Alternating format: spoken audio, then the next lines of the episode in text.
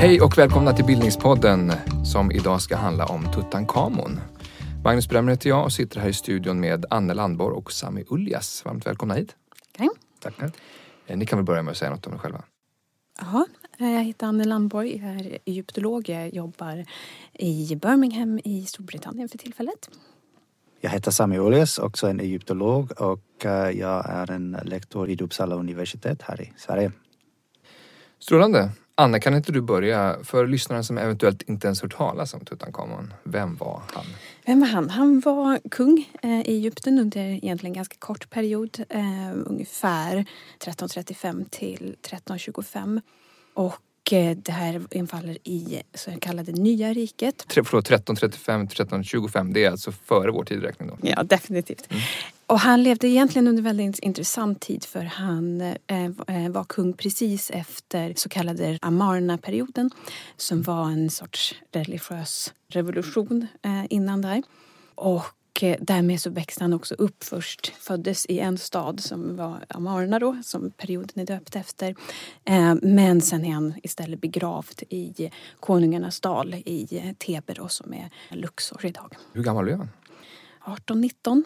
Mm. Så att han, kom till, han blev kung när han var väldigt ung då och eh, dog också väldigt ung. Vi ska komma in på det förstås. Eh, Sami, Tutankhamon är kanske en av de mest berömda faraonerna tillsammans med Kleopatra kanske. En symbol för verkligen forna Egypten. Så. Men hur, hur viktig är han egentligen i den egyptiska historien? Vi kunde säga att han är väldigt, väldigt berömd eh, för sin gravskatt som verkligen som har hittats i uh, 1922 och det var nästan intakt och det är anledningen varför han är så väldigt berömd. Men annars, som en historisk figur, han är lite skuggig faktiskt. Mm. Kanske skulle man, man nästan säga att han var väldigt viktig för egyptologi. Men som en historisk figur, han är kanske lite mindre än de alla stora kungarna som vi har från gamla Egypten mm. annars. Och, eh, vad menar du att han är viktig för egyptologin? Eh, eh, eftersom den här gravskatten finns eh, och det, det verkligen har varit otroligt viktigt för forskning och hur vi förstår vad, vad det betydde att vara en kung och allt, allt det. Ja just det, okej. Okay. Så vad den graven lämnade efter eh, har lärt oss mycket om ja, precis. Mm. Men hur, hur, vad satte han för avtryck i sin egen tid? Under den korta både livs och regeringstiden? Ja, det, det har ju eh, att göra mycket med den här perioden innan egentligen, Amarna-perioden. Så att eh, ungefär 20 år innan han kom till makten själv så hans farbror troligtvis, eh, släktmansmässigt, eh, han inrättade den här revolutionen och eh, från att Egypten hade haft jättemånga gudar så var det mer fokusering på en enda gud. Och både politiskt och eh, religiöst revolution i det här. Mm. Um, huvudstaden flyttade som sagt då också, byggde upp en ny huvudstad, Amarna. Och uh, efter då Akhenaton som då är troligtvis Tutankhamons farbror dog och så var det ett par år däremellan och sen kom Tutankhamon till makten. Och i och med det och han också var väldigt ung så är det just den här tillbakagången till att istället för att fortsätta med den här nya ideologin så flyttade man tillbaka alltihopa igen och återupprättade gamla gudarna, gamla systemet och alltihopa. Så att, I och med eh, hans makttillträde? Ja, precis. Mm. Eh, kanske inte så jättemycket på grund av honom i sig mm. eh, eftersom sagt han var väl 8, 9, 10 år eller någonting när han kom till makten. Det stod inte högst upp på hans agenda? Nej, jag tror det var väl kanske inte riktigt han som inrättade de här mm. förändringarna men samtidigt så... Det sammanfaller med honom? Ja, de de, skedde under hans eh, regeringstid helt enkelt. Så att på, på grund av det så är det väldigt spännande i den här mm. övergången och eh, flytten och var han växte upp och, och var det hamnade sen. Så. Mm. Ni pratar om den här Amarna-perioden. Han var, också, han var faraon i den 18 dynastin och en tid som kallas Nya riket. Kan ni inte förklara vad det innebar? Oj, Nya riket, eh, det är perioden uh, ungefär mellan 1550 till uh, ja, 1070. Så det, det, har inte med den här omdaningen som du Anne beskriver utan det, det är en annan, det är, no, det är någonting annat nytt som kommer med det nya riket. Ja, nej, det, det, Amarna-perioden är inom nya riket, inom Mm. 18 dynastin.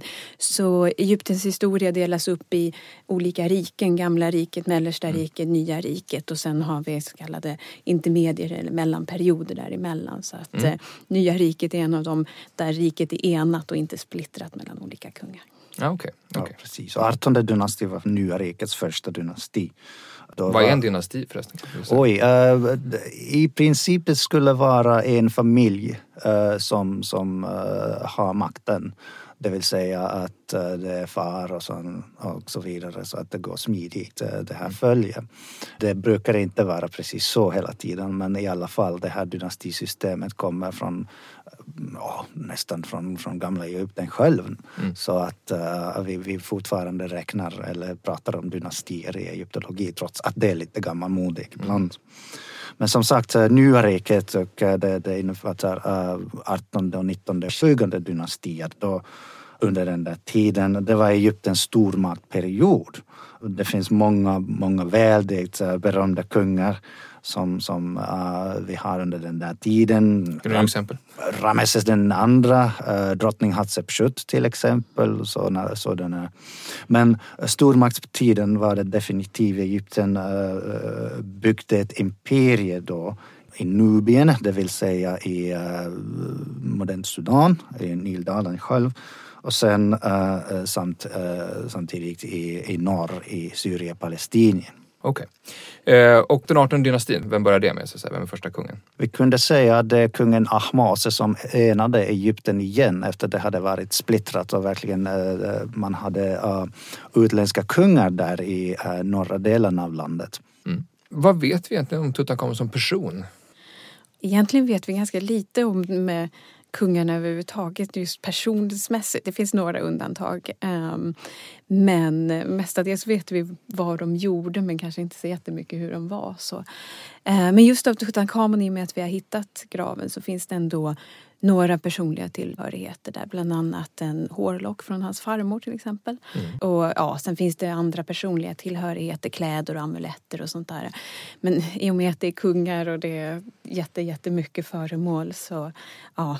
Det är föremålen, eh, snarare än ögonvittnesskildringar? Ja, eller, det, fin- nej precis. Jag tror inte det finns någonting eh, skrivet om honom som person. Det är också, eh, och vad gäller konsten och texten och sådär, det är väldigt idealiserat liksom hur det ska vara snarare än hur någon gick och gjorde och, och, det. och be, någon beskrivning av honom. Så.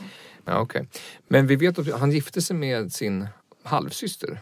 Ja, och det här beror ju då på om eh, Akhenaton är hans far eller om Ja, okej. det är hans Ja, farbror då. Så att eh, antingen så är det hans halvsyster eller också så är det hans kusin. Just det, men hon hette Anke Senamon. Mm. Eh, Säg något om henne. Hon var säkert i alla fall äh, dotter till äh, Akhenaten och sen äh, drottning äh, Nefertiti som är välberömd. Ja, det, var, det var hennes två föräldrar. Definitivt. Mm. Och äh, i Tutankhamuns grav det fanns två mumifierade foster. Men de dog innan de föddes. Så att äh, vi, vi vet inte om det fanns några andra. I alla fall, de verkar ha försökt ha barn i alla fall. Det kungliga paret. Just det, som då var tonåringar. Exakt. Mm. Eh, men men eh, hur... Alltså, han kommer till makten som åtta, nioåring. Så. Hur kommer det sig? Ja, men genom släktband då naturligtvis. Men eh, som vi sa, det rent funktionsmässigt så var han väl kanske inte riktigt i makten utan det fanns två stycken andra där. Och makten låg väl egentligen då dels i eh, militären eh, och dels i prästerskapet. Men, det, men orsaken är att den, den här farbrodern, förmodade farbrodern, dog. Akhenaten dog ja. Mm. Var kommer namnet Tutankhamun ifrån? Betydelsen där äh, verkar vara ungefär den levande bilden av Amun. Och äh, Amun äh, var nya rikets dynastiska gud. Han Så var stavelserna är Tut, Tut, Ankh, Ankh, Amon. ja. Och sen Amun. Eh, eller så antar vi i alla Amun. fall. Men vad är faktiskt jätteintressant var att det var inte hans ursprungliga namn. Mm. Förut, nämligen när han var yngre. Och eh, det var under den här um, revolutionära perioden. Han kallades Tutankhaten.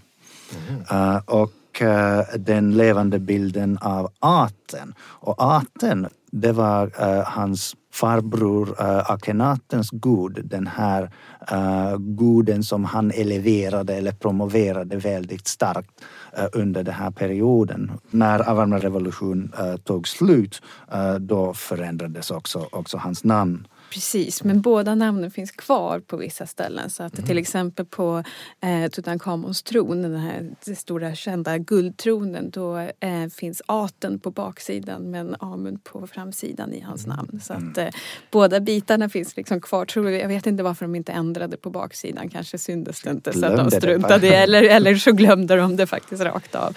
Ja. Okej, okay, men det handlar om två gudar egentligen? Ja, Amun och Atun ja. ja. Precis. Absolut. Eh, men medan Amon eller Amun-Re var verkligen stor eh, gud i eh, Thebe under den här tiden också så är det också en del politiska bitar i det. Okay. Eh, mm. Försöka få bort prästerskapet och ta över eh, och, mot kungen. Kan du säga något mer om, om den platsen, Thebe och Konungens dal? Liksom, varför den är så betydelsefull? Thebe var verkligen Amuns ceremoniella stad. Det är en, en, en ett stort religiöst center, hela stan faktiskt. Uh, på uh, en sida av Nilen, det vill säga på östra sidan, det finns kulttempeln uh, för Amun och andra gudar också men de är alla kopplats ihop och domineras av Amuns massivtempel i um, Karnak. Och sen på andra sidan det finns dödstempel uh, för nya rikets kungar. Um, det vill säga uh, deras kult um, fortsatt där efter döden. Sen massa uh, grav, eh, uh, gravar av ämbetsmän och uh, höga uh, elit samt också andra folk över där. Um, och sen uh, slutligen finns det naturligtvis också den här kungliga nekropolen uh, med namnet uh, Konungarnas dal. Nekropol betyder att det är en stad där det är massa döda? ja. Okej. Okay. det kan man säga, det är det, det är det, stora arvet efter hans regeringstid. Eh, återställandet av den här platsen som ett centrum. Ja, precis. Och den var jätteviktig under nya riket överhuvudtaget. Även om inte kungarna bodde där så var det alltid de skulle bygga på den templen och skulle äh, ha äh, sin begravningsplats där och så vidare. Så. Mm. Finns det mer, mer saker i, i Konungarnas dal eh, relaterade till Tutankhamon som man kanske kan se fortfarande? Absolut. Tutankhamuns grav är nummer 62 mm. faktiskt i dalen. Det finns två mer eh, efter eh, efter honom. Så att nu är uh, numret 64. Men i alla fall, uh, det finns, han, hans släkt är alla där. Uh, ja, förutom Akhenaten som inte är, men uh, absolut alla andra är. Hans, hans släkt, hur långt fortsätter den egentligen då? Alltså, för att var det inte släktbyte efter honom? Jo, det är det som är lite problemet med, som du nämnde med dynastier, att eh, eh idealt då så är det en familj men efter honom så tar ju först eh, Ai, översteprästen, över och sen eh, tar Horemheb över. Och de räknas också in i den 18 dynastin även om de inte är släkt så han är egentligen sista i sin släkt då och sen eh, efter Horemheb så tar en ny dynasti över. Vad är det för dynasti? Ramessiderna. Ja. Nu kommer vi till läran med Rameses den andra och alla de här soldatkungarna som vi har under nu, senare nya riket. Det får bli en annan podd. Ja precis, Ramessiderna har vi ja, ett antal av dem så det är kapitel för sig. Nej, alltså han, han dör 19 år gammal om detta finns det en mängd spekulationer. Ja, det finns. Innan, vi, innan vi pratar om vad vi faktiskt vet, vad handlar det om för typ av spekulationer? Kan vi få bara en bild av genrerna? Ehm, ja, det är allt från att eh, han blev mördad av någon av de här då, eh, som ville ta över makten till att det var en eh, olycka i någon jakt eller krigsolycka. Ehm, vad finns det mer? Att han var förgiftad. Ehm, och, eller att han dog av någon allvarlig sjukdom. Är, är det någon som verkar lite trolig eller? Någorlunda sannolik. Det, jag måste säga att uh, trots att det finns ingen smoking gun, uh, det, det, låter lite konstigt att han skulle vara den sista i Amarna-familjen som dör precis när han blev, uh, blir 18 år gammal eller 19 eller vuxen med andra ord. Så att ett, ett mord är inte uteslutet? Inte uteslutet, nej. Ja, det, det, det talas om att det finns skador på kraniet och så vidare. Sådär. Ja, precis. Nu är inte jag expert på det här området och tittar på ben och kranier och sådana saker. Men eh, om jag har förstått det hela rätt så verkar det vara svårt att säga vilka skador som har tillkommit när Van dog av. Mm. För sen Mumien själv är ganska så skadad. Dels så under själva mumifieringen och sen också när de hittade den och eh, de verkar inte varit helt jätteförsiktiga helt enkelt när de lindade upp honom och tittade på det. Så att det verkar som att det har tillkommit en del skador därifrån och därför verkar det vara svårare att säga någonting om det. Det finns också teorier om att han var, hade olika sjukdomar. Så här. Men det är återigen en medicinsk fråga mer kanske? Ja, jag vet inte riktigt hur, eh, hur man kan se belägg för det eller inte. Men det är inget som forskningen liksom är överens om? Det finns inget som ni egyptologer måste förhålla er till för att man har gjort en radikal upptäckt om hans skelett? Det kan vi verkligen säga att det finns ingen överenskommelse om vad hände med honom i slutändan. Mm.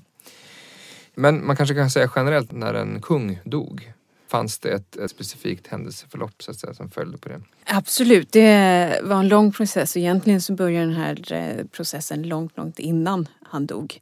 För att bygga en grav var en ganska ordentlig process och det var egentligen någonting som började i princip när han kom till makten. Att börja bygga på sin grav och så vidare. Eh, egentligen även för privatpersoner börja så tidigt de kunde och hade råd. Så ja, antingen om de i gamla riket skulle bygga en pyramid eller som under den här tiden då göra en klippgrav i mm, konungarnas dal.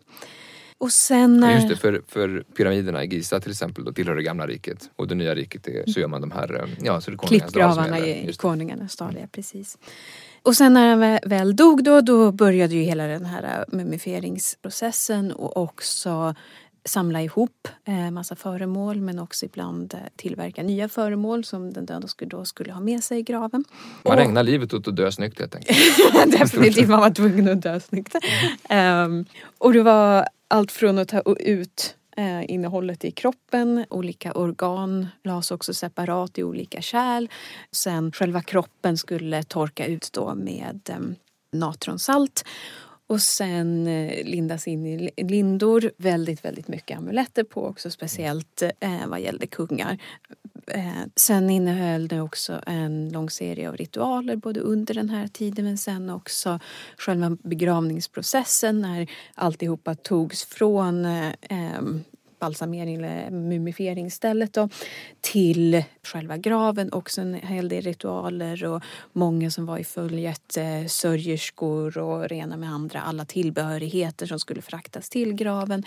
Även ritualer utanför graven och sen försöka då lägga in honom i det här. Och där är också intressant med Tutankhamons grav eftersom den är så packad med saker så det måste varit en process bara att försöka pussla ihop allt det där i graven. Ja, du ska berätta mer om graven men, du sa någonting om att, att um, det kan uppstå skador i mumifieringen. Mumifier, ja, de som mumifierade honom verkar ha varit lite överentusiastiska med vissa saker, eh, bland annat äh, olja och äh, det här doftande substanser som man brukade hälla på lika. Han blev lite, han blev marinerad i olja helt enkelt. Eller hur, ja. Så då blev, och kraniet blev Nästan så, mjukare. Ja, och det fanns så olika kemiska mm, ja, fenomen och processer okay. där som mm. Okej, okay. men eh, den här graven som är den bäst bevarade graven som finns eh, från den här tiden. Beskriv hur den ser ut. Uh, vi har båda varit där förstås och uh, uh, jämfört med, med de andra, eller de flesta andra gravarna i, i Konungarnas dal, den verkligen står ut eftersom det är så väldigt, väldigt liten. Så att Tutankhamons gravgåvor och alla de här föremål som hittades där var verkligen staplade på varandra i, i det lilla utrymmet som fanns. För det här är en grav som även turister kan besöka idag. Det kan fortfarande görs om man betalar ganska mycket. Uh, Okej, mm. Men i alla fall, uh, det kan fortfarande görs. Men, Åtminstone i Konungarnas dal kan man ju titta på om man inte vill betala så mycket. ja, eller hur. Um, Men det det, men, finns många andra intressanta gravar där Exakt. också, så att, eh, det är definitivt. Jo, man blir lite besviken nästan eh, där eftersom det är verkligen så små. Det är me- mestadels omålad också, eh, så när som på själva gravkammaren. Men annars, mm, det finns ingenting där. men det var det från början. Ja, så att troligen man antar att det var inte, inte menad som hans grav alls.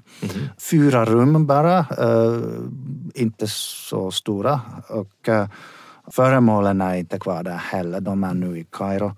Eh, men hans mumie, hans lik är är faktiskt där eh, tillbaka fortfarande. Det ligger kvar i sarkofagen. Jo, det är där, sarkofagen ligger där, eh, originalet och sen det finns det här Alltså kopi- kistan då. Ja, kistan. En av dem. En av En av dem, han hade många. Och sen inne i sarkofagen själv det finns en, en kista. Jaha, okej, okej. Och hans, den här dödsmasken är ju väldigt berömd. Nästan en bild av liksom Egypten. väldigt idealiserad bild. Han, han porträtteras där som, en, som Osiris, som uh, guden av de döda. Men i alla fall, eh, det, det var på hans huvud. Och, Det- satt på huvudet i... det var där på mumien själv. Mm. Och sen tre kistor och sen en stensarkofag och sen ett antal andra också. Så han Alltså, var ja, ordentligt man inpackad hade- i ja. guld, guld, guld, guld, guld. Okej, så det är liksom flera kistor i Ja. sarkofagen. Mm. Precis. Så Först väl- är det guldmasken och sen kistor och sen flera. Men den här guldmasken som är ikonisk verkligen, den, och, och finns på museet Kairo. Mm. Eh, det, det är den som låg så att säga, i graven. Det är ingen kopia. Och de föremål som inte finns kvar där idag, vad, vad, vad handlar de för föremål?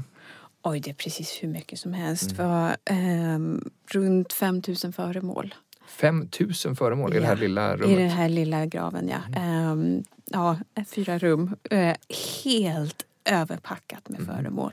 Men inte på själva sarkofagen eller? Nej, Men- ehm, golvet runt själv, själva gravkammaren i sig ehm, är så packat med hans olika ehm, kistor och skrin och inpackade saker så att där fanns det i princip inte plats för någonting annat. Okej. De var, Det är de andra rummen? ja, Mm. och när de eh, upptäckte graven och plockade ut de här sakerna så var det så pass trångt att man var tvungen att riva ner en vägg för att överhuvudtaget få ut saker ur, den här, ur själva gravkammarrummet. Så där finns väldigt få andra föremål, en pytteliten gång bara. Däremot i de andra tre rummen så är det helt överklamrat med olika saker. Eh, det är allt från stora stridsvagnar som var så stora så att man, de kunde inte vara ihop eh, ställda utan de var tvungna att plocka sär dem och ställa dem liksom ner. Sen är det allt från stora möbler, hans tron naturligtvis som är väldigt berömd och sängar, stora kister med tillbehörigheter, det är kläder, det är amuletter. Eh, sen har jag också de andra delarna av honom som så att säga, eh, organen som låg i, i separata kärl eh, och sen jättemycket mat. Mat också. Ja, mat också. Det är i princip eh, precis allting som kan tänka dig att han ville ha någon gång i efterlivet eh, Ja, det, finns det, inpackat det, där. det är det som är grejen här, att man, man ska ha med sig saker eh, på, på andra sidan. Precis, vapen, spel. Mm. Kläder, statyer. Vad finns det för spel? Och det finns eh, olika eh, typiska egyptiska spel där. Senetspel som är ett brädspel typ. Och, och andra Ett grejer. brädspel som en, en schack eller Ja, backgammon? lite grann. Jo. Mm. Mm. Och sådana saker. Men som sagt, 5000 olika föremål. Vilket är absolut oerhört. Mm. Som en arkeologiskt fynd. Ingenting kan jämföra med den. Och på vissa av de här föremålen så finns det inskriptioner. Ja, Säg något, mer, säg något mer om vad det är. Eh, vi har en del utdrag ur Dödsboken till exempel. Och dödsboken, vad, vad var det för något? Dödsboken är eh, lite olyckligt namn egentligen. Det är inte riktigt en bok. Eh, om vi bara börjar där. Men det handlar om döden. Eh, det, ja, det handlar om eh, eh, egentligen att hjälpa den döda i efterlivet och till efterlivet. Så att vi hade tidigt sådana här inskriptioner i, i graven och eh, i gravarna. Eh, I kungagravar eh, och även i privatgravar. Och under den här tiden så kommer dödsboken in mer. Och eh, det kunde skrivas på papyrus och läggas eh, med den döde men eh, i det här fallet så har vi flera kapitel eh, inristat och inskriberat i eh, de här guldskrinen så att det är Mm. eh, ännu mer så. Och hur, ehm, vad säger dödsboken? Hur låter det? Kan ni citera någonting? Ja, det, det är besvärjelse faktiskt. Um, som, och, och grundtanken är att det kommer hjälpa de döda att uh, nå efterlivet. Så att uh, det är delvis en, uh, ska vi säga, uh, instruktioner uh, hur man gör det. Men samtidigt det garanterar att det kommer att lyckas. Um, och verkligen det, det är dödslitteratur. Så att det var aldrig menat att någon som lever skulle läsa det. Uh, det, det placerades där i graven och uh, verkligen idén var att när man är död uh, och sen uh, börjar resan till efterlivet där är dödsboken eller det här samlingen av besvärjelsen som kommer att uh, möjliggöra det.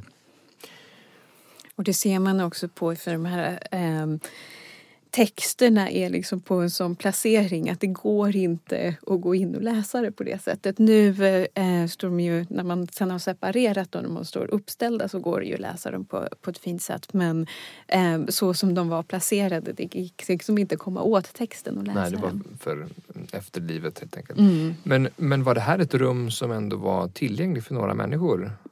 Nej. Utan det, det, det stängdes? Ja, det stängdes och man eh, har spår av att de troligtvis bröts in i graven två gånger. Alltså i äldre tid? Ja, Mm. precis. Och eh, troligtvis ganska snart efter han hade begravits där. Mm. Men eh, antingen blev de påkomna eller så stördes de av någonting sånt där. För att eh, de har gått in, gjort lite röra och sen har man återförseglat graven igen. Så att den har haft två inbrott men Mm. eh, därför vi pratar om det som nästintill intakt, eh, intakt. Mm. Men för det mesta är kvar. Vi ska träda ut ur den här gravkammaren och komma Mm. hit in från ett annat håll. Men jag tackar Anne Landborg och Sam Uljas för att ville vara med. Tackar. Och då välkomnar vi tre nya forskare in här i studion. Varmt välkommen till eh, Ingrid Berg, Anna Maria Hellgren och Sofia Häggman. Tack. Tack. Tack. Kan inte ni börja med bara säga något kort om er själva? Ja, jag heter Ingrid Berg. Jag är arkeolog och arkeologihistoriker och är verksam vid Stockholms universitet.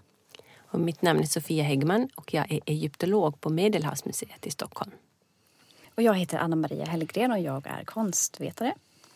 Och dessutom bildredaktör och illustratör för bildningsmagasinet Anekdot som Bildningspodden numera är en del av. Ja, det stämmer. Strålande! Ingrid, vi ska tillbaka ner i den här graven. Eh, Den 26 november 1922, vad är det som händer? Ja, då eh, är det då den eh, fantastiska upptäckten av Tutankhamons grav som egentligen börjar några veckor tidigare.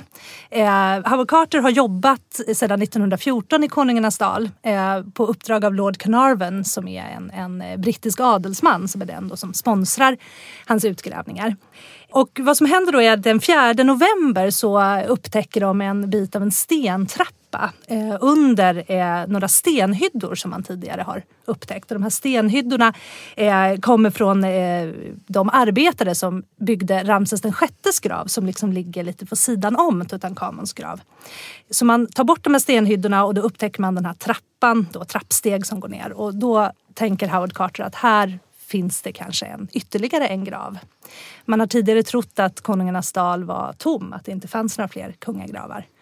Men då börjar han gräva ut då, eller hans, det är ju inte han själv som gräver utan det är hans egyptiska arbetare som börjar gräva ut den här trappan. Och den eh, 26 november då så, så eh, öppnar man till slut den här gravkammaren.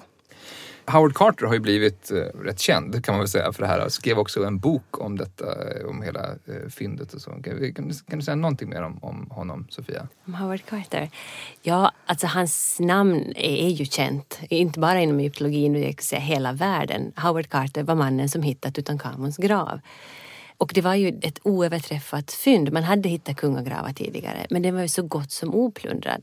Det, det är svårt nästan att föreställa sig hur stort det var just då. Alltså både för honom själv, de ord som han sa när han såg in i graven och någon frågade Ser du någonting?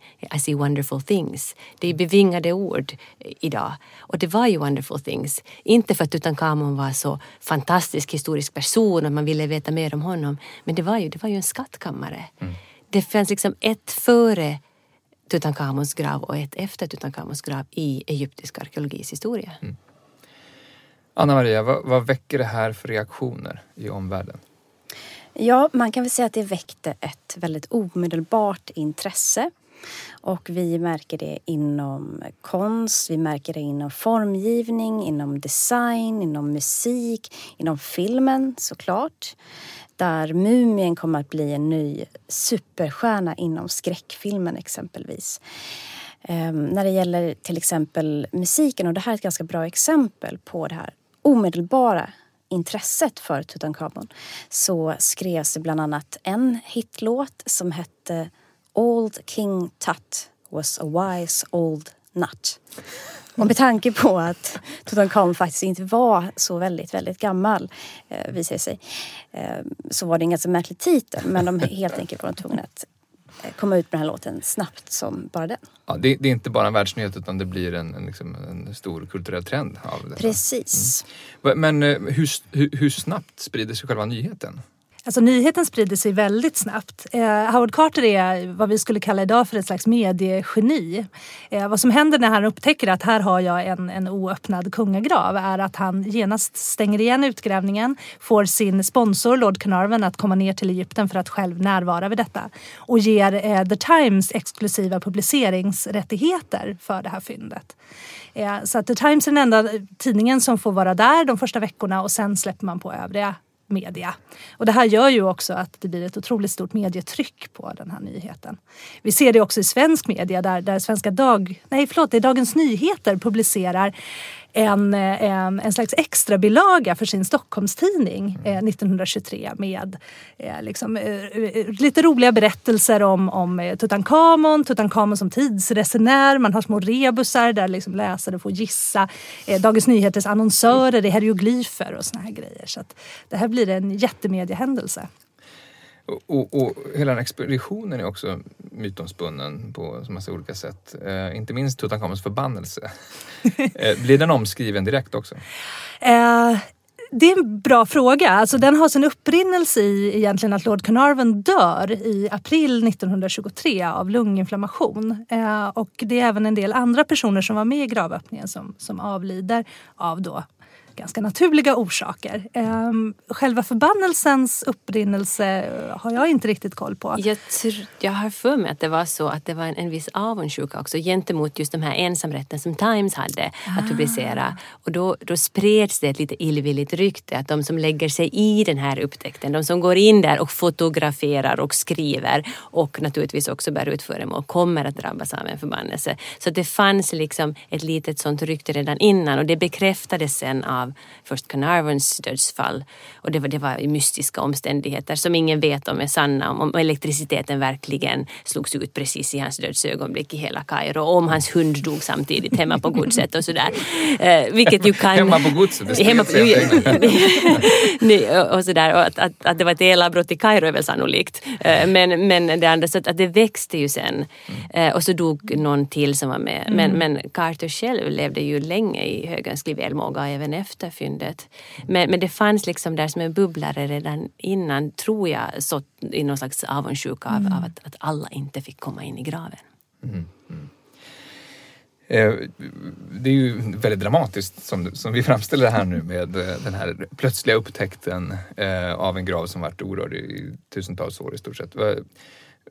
Men det här måste ju naturligtvis ha föregåtts av ett intresse för Egypten under en längre tid. Alltså hur länge hade det pågått utgrävningar på de här platserna?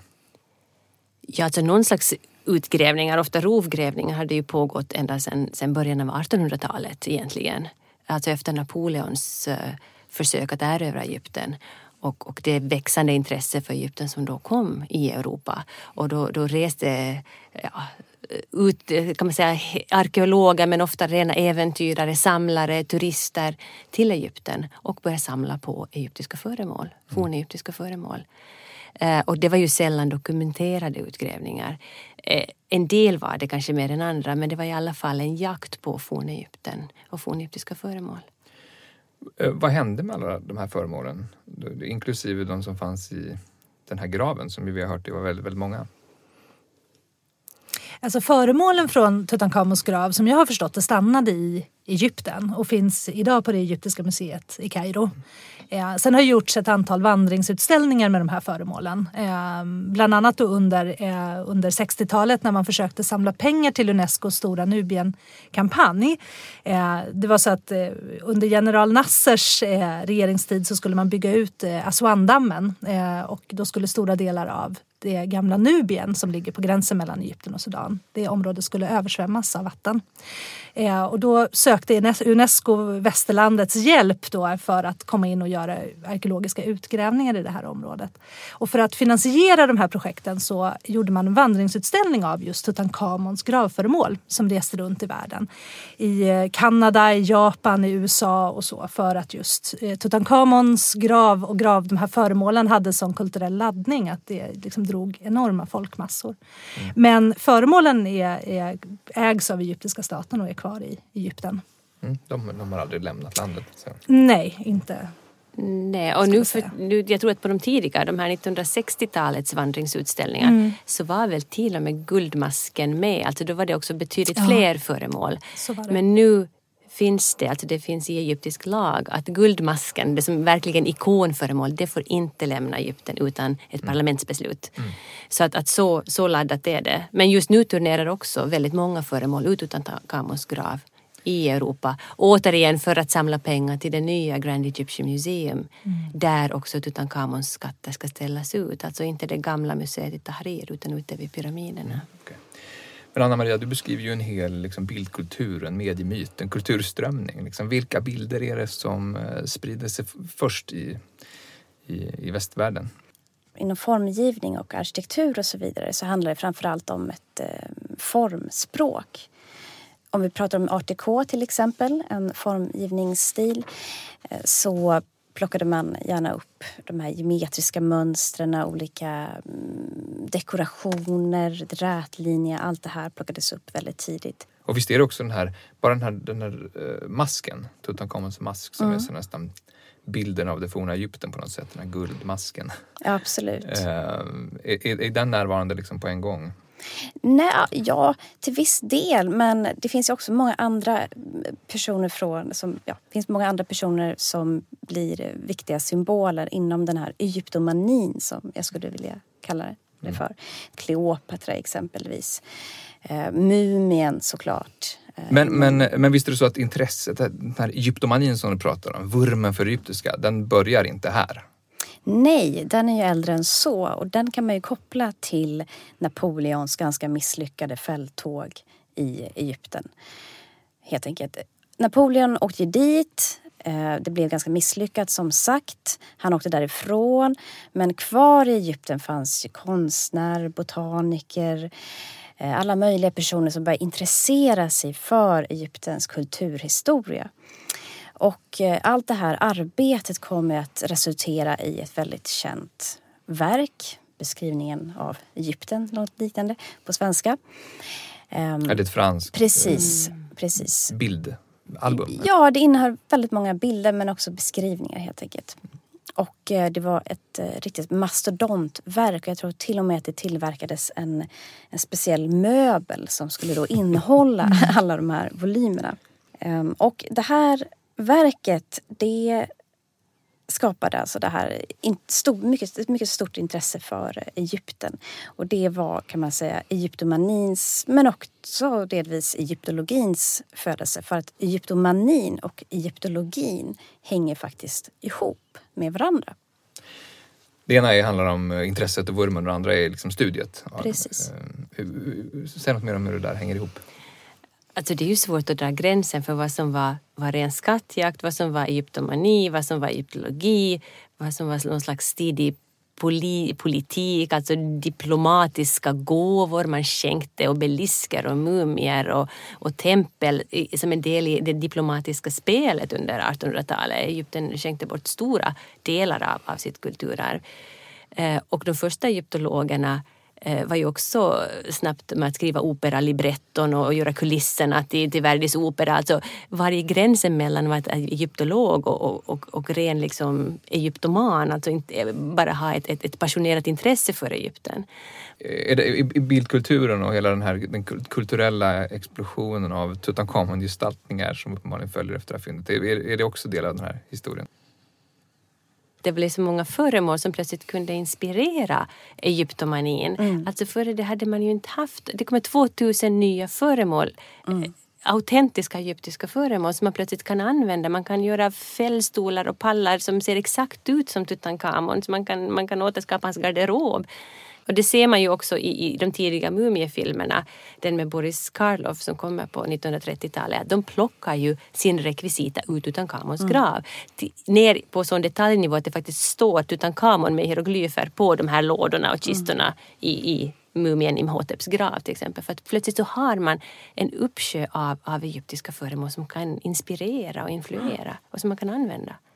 Man kan ju tänka att också de första egyptologerna det är svårt att säga när, vem, vem var egyptolog och inte. Alltså man brukar säga att egyptologin föds när man börjar kunna läsa hieroglyfer, när man kan läsa fornegyptiska och börja förstå eh, de fornegyptiska källorna. Det Och vill säga 1822. Eh, när Fra- François, Jean-François Champollion eh, kommer på att nu, nu förstår han den här texten, nu kan vi börja läsa med källorna. Han är den första som förstår hieroglyferna i, i i, han, han förstår hur skriftsystemet fungerar. Det finns, det finns en svensk eh, Åkerblad som också är långt ute men han, han hade någon hang-up så att han eh, knäckte inte riktigt hela systemet men det gjorde Champollion.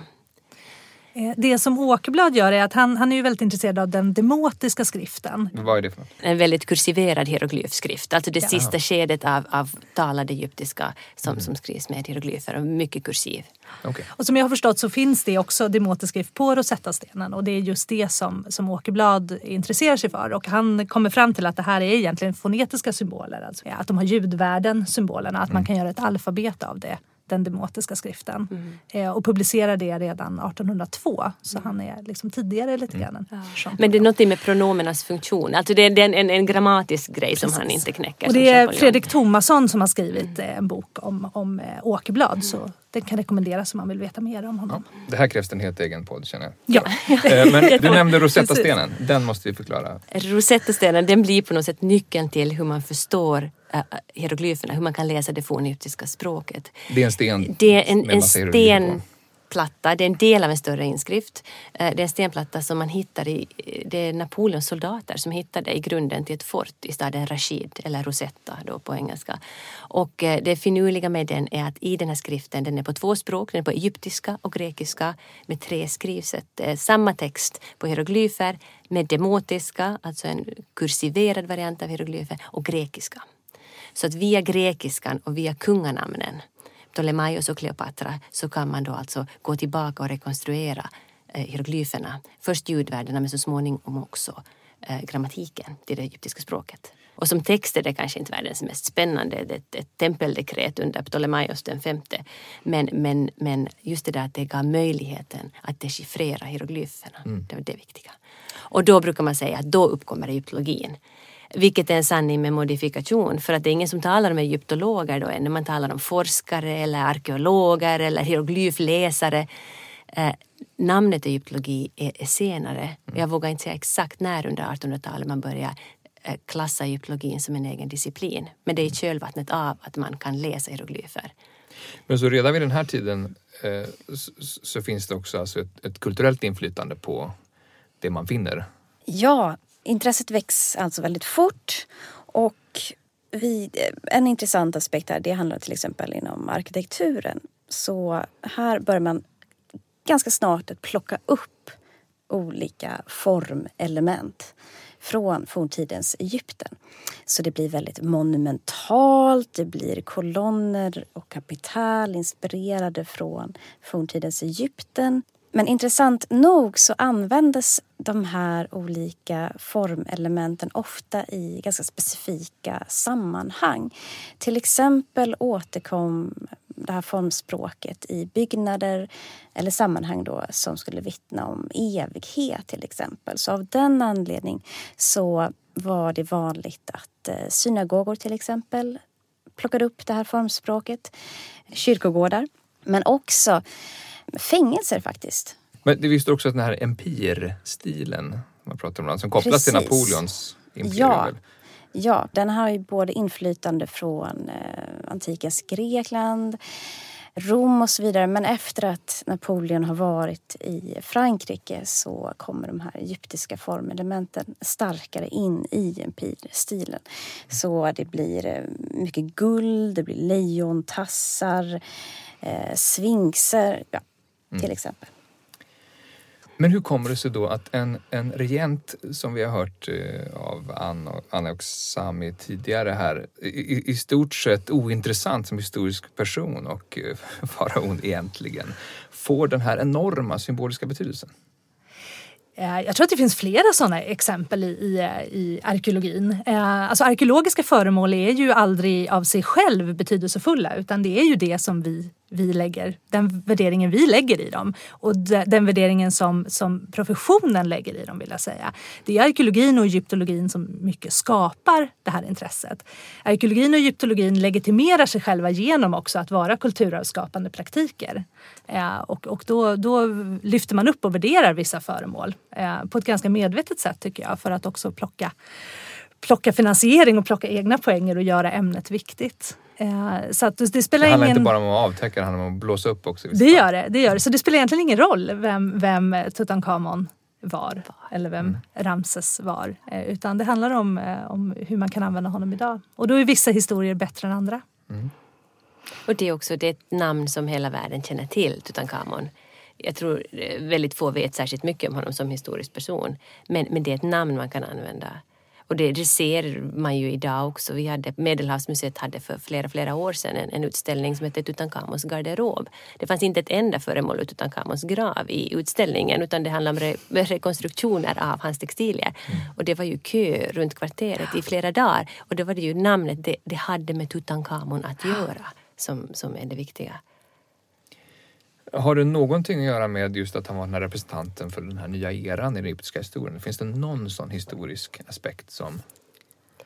Man skulle ju gärna vilja tro det men jag tror att det är, bara, det är bara namnet. Han är liksom en posterboy för faraonska Egypten. Då hade man ju hellre plockat fram Akhenaton tänker jag eh, som farao om man ville Ja, eller- göra någon, någon poäng av, av en revolutionär eller någon som liksom... Eller, eller Horem Heb som återupprättar Visst. den, liksom, eh, the deep state på något sätt. Visst. Eh, Eh, Akhenaton pratade vi om lite tidigare, men eh, Horem Heb, eh. Horem Heb efterträder sen Tony Tutankhamon. Han är en general som tar över och som också tar över Tutankhamons regeringsår i, i de här kungalängderna. För därför man inte var riktigt säker på om Tutankhamon hade funnits först. För att han fanns liksom inte i kungalistorna, han hade raderats ut. Eh, Och Horem Heb kliver in liksom och, och återgår till det gamla. Återför den gamla ekonomiska politiken. Och, och liksom lite rättning i leden efter den här parentesen. Ja, just det. Marionetten styrd av sin farbror eller far eller hur det var. Eh, Ni nämnde mumien. Alltså hur, vad, när, eh, när, eh, när, när gör man de första mumiefynden?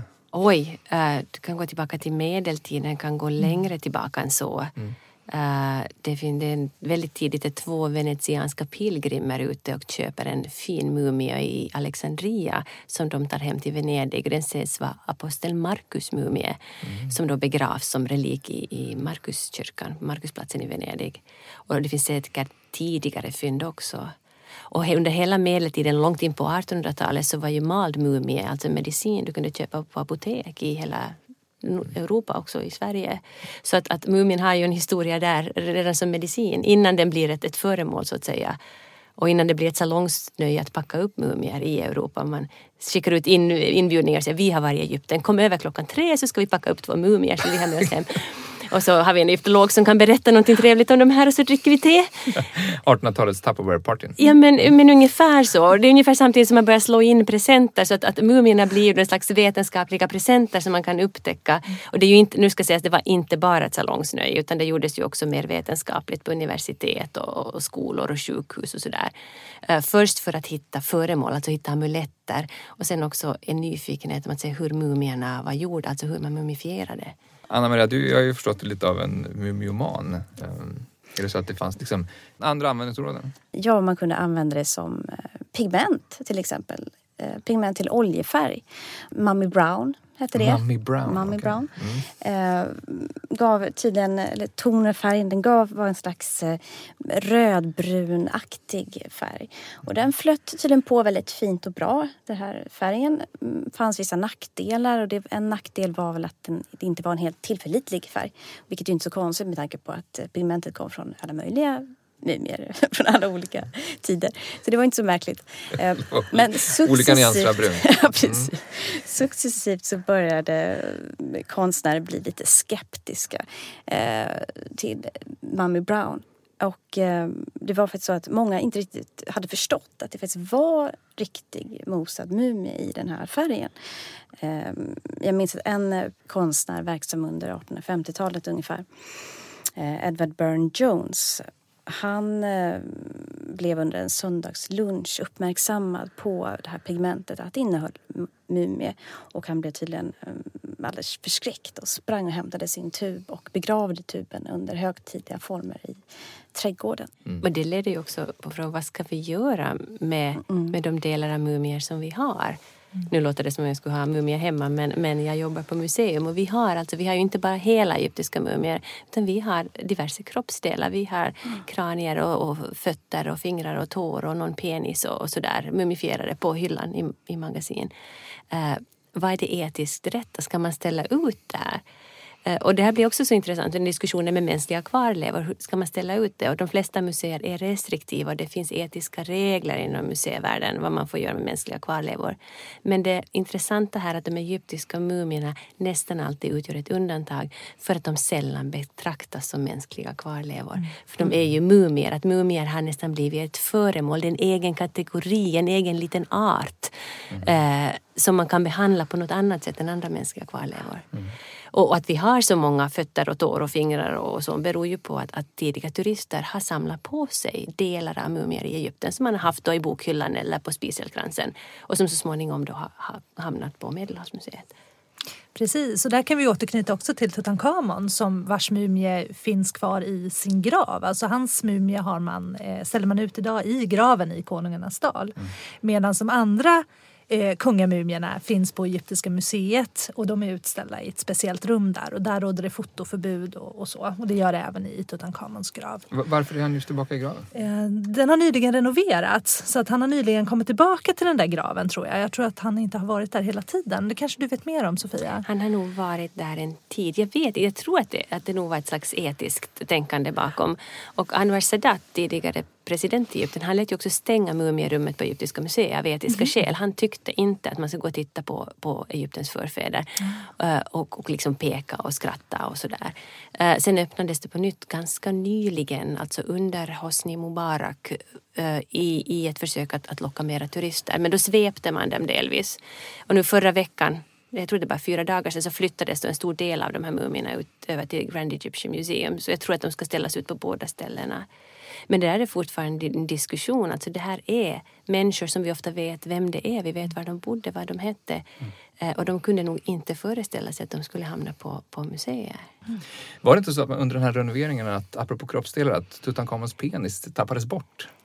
Det sägs att det var, det var ganska tidigt. Jag undrar om inte det var redan under Howard Carter redan som den, den tappades bort men, men återfanns. Men jag är inte säker på om den skröna eller inte. Men, men det där, det måste ju vara en av de mest undersökta mumierna eh, just för att, att det Dels för att det är Tutankhamons och så tänker jag, men, men varför dog han så ung? Varför? Kan, vi, kan vi utröna någonting? Och den röntgas och den undersöks och den DNA-testas. Och, och egentligen är väl slutsatsen att vi vet lika lite fortfarande. Eh, alltså man, man, man har sett att han har ett sår på benet, kanske blev det infekterat. Eh, Men om man ser, ser lite till vilken tidsperiod han kom ur. Tel El Amarna, den nya huvudstaden där han föddes, där han växte upp eh, efter sin far Eknaton håller man nu på och undersöker stora begravningsområden, stora gravfält. Och det visar sig att, att Eh, de allra flesta har dött unga, alltså väldigt unga. Eh, och dessutom ofta samtidigt, alltså det verkar ha varit någon, någon form av farsot eller sjukdom. Eh, undernäring. En svår tid, alltså han är ett barn av sin tid. Han dog ung, han var sjuklig och dog. Det kan vara så enkelt. Gud förbjude. Vi vill ju gärna att det ska vara något mer dramatiskt. Ni, ni var inne också på det här med egyptomanin och egyptologin hänger ihop. Är det här någonting som ligger lite i, liksom, i studiet av Egypten även i senare Ja. tid? Som säger mycket om västerlandet. Um, um, vill ni säga någonting om vad det visar? Ja, vi kan väl vända oss till Edward Said här. Tänker jag mig passar ganska bra. I- Vem var han? Ja, han var en eh, litteraturprofessor. Och han skrev, eh, ja får se när var det, 1978, boken Orientalism. Och det Said gör i den här boken är att eh, undersöka, kan man säga, själva termen orientalism. Orientalism hade ju innan Said framförallt eller varit ett ganska neutralt, en neutral term som användes inte minst inom konstkretsar. Och då syftade det helt enkelt på konstnärer som intresserade sig för så kallade orientaliska motiv. Men eh, Said visar att det här, den här termen har en ideologisk innebörd därför att Orientalism, menar Said, handlar om antagandet om att det finns en grundläggande ontologisk skillnad mellan eh, öst och väst. Och den här skillnaden eh, kan man säga, den eh, legitimerar både kunskapsproduktionen och rätten att utöva en slags myndighet över öst han har ju en väldigt klar poäng. Jag tycker att, att hans tes står sig stark. Alltså att man betraktar Orienten som någonting där tiden har stått stilla, som, som är liksom lite oföränderligt och sådär. Men det intressanta med hur, hur Europa har sett på det forna Egypten är ju att det nästan inte har betraktats som Orienten. Nu generaliserar jag, men, men att man har sett det som en slags föregångare till den grekiska, antika grekiska kulturen. Eftersom det är uppenbarligen en högtstående civilisation, alltså kan den per definition inte höra till Orienten. Alltså det, det måste höra till det upplysta Europa där man producerar högkultur. Eh, så att, att man börjar betrakta det forna Egypten som en föregångare till antikens Grekland, alltså vår, den europeiska kulturens vagga. Och därför så börjar man studera den, man lär känna den. Delvis för att den betraktas som vårt kulturarv. Och man hämtar också rent fysiskt hem den. Om man ser på försättsbladet till Description de l'Egypte, det här mastodontverket som, som uppkommer under Napoleons och efter Napoleons expedition, så är det ju en bild av Nildalen som liksom belamrad med faraonska monument. Där är obelisker och svixer, tempel och, och inga människor naturligtvis. Utan de finns bara där för att man kan studera dem, man kan ta hem dem. Så att egyptologin blir från början en väldigt, väldigt europeisk disciplin. Eh, och man håller också medvetet, alltså i flera generationer håller man egyptiska egyptologer utanför sin nya disciplin. Eh, för det är ju också eh, Egyptologin uppkommer inte bara parallellt med egyptomanin utan också hand i hand med imperialism och kolonialism. Alltså den, den blir medvetet eller omedvetet ett verktyg i, i att, att lägga under sig Egypten politiskt. Alltså det är Storbritannien och Frankrike som tävlar om det här. Och genom att i detalj lära känna ett lands kultur, skaffa sig en kunskap som landets egna medborgare inte har, så motiverar man också att man, man liksom tar över ansvaret för det landet politiskt. Mm. Precis, och, och, och här kan man ju lätt tro att, att en slags kolonial eller imperialistisk syn på Egypten på något sätt slutar efter andra världskriget med en, en, en postkolonial värld. Men, men så ser det inte riktigt ut. Eh, vi kan dra det här längre. Om vi tittar på, på Unescos projekt på 60-talet och idéer om det globala kulturarvet så finns finns det trådar i det, eller tankegångar i det som, som, som speglar det här. Att, att äm, Egypten är inte ett nationellt egyptiskt kulturarv. Det antika Egypten är inte nationellt. Eh, utan det är ett transnationellt kulturarv, ett globalt kulturarv som alla, hela mänskligheten har någon typ av anspråk i. Eh, och det här med hela mänskligheten innebär ju rent praktiskt i Unesco de länder som har, som har makten i det här FN-organet. Alltså västmakterna som under 1800 och 1900-talet har, har haft koncessioner och, och arkeologisk praktik i Egypten redan. Eh, så att, så att eh, man ska inte tro att de här tankegångarna har försvunnit utan de finns fortfarande, fortfarande kvar. Får jag haka på? Jag blir så, jag blir så till mig. Eh, och, det, och det är ju sant och det är också bara att se på, eh, jag kommer ju själv från museisektorn, att se på Egyptiska museet i Midan Tahrir, det som heter Egyptiska museet. Det är bara det faraoniska kulturarvet. Alltså synen att Egypten upphör vara Egypten efter att det är faraonskt är väldigt, väldigt stark. Det heter fortfarande Egyptiska museet. Om man håller på att bygga ett nytt egyptiskt museum ute vid pyramiderna, The Grand Egyptian Museum, som också byggs till stor del av, av europeiska konsulter. Och det byggs för turister, alltså precis som museet i Tahrir är det museer som byggs av europeer för andra europeer. Eh, det är inte ett nationalmuseum i samma bemärkelse som nationalmuseerna i, i Europa. Och, eh, ja, just det. Vad skulle vara alternativet då, bara för att vara övertydlig?